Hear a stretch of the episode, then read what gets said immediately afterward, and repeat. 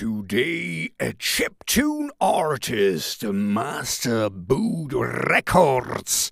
Yeah, this is some cool stuff, and I um, really like Xenon, but he has a lot of really cool songs. So, uh, you know, this is um, just, you know, this is one of these artists, once again, like KMFDM, all the others, where you can just pick one blindly and it would be good uh, really cool dude, really knows his shit, you know. So it's chip tune and um, metal guitars and classical influences, um, you know, all the good stuff, synth, vapor, whatever, you know.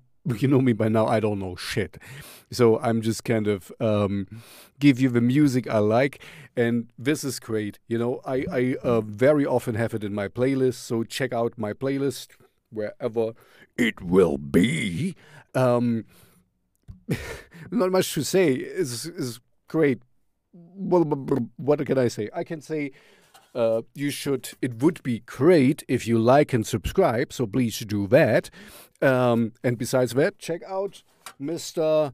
Master Boot Records. Uh, I think he's from the Netherlands. And other than that, I don't really care. I just love his music. So this is cool and I hope you found something new today.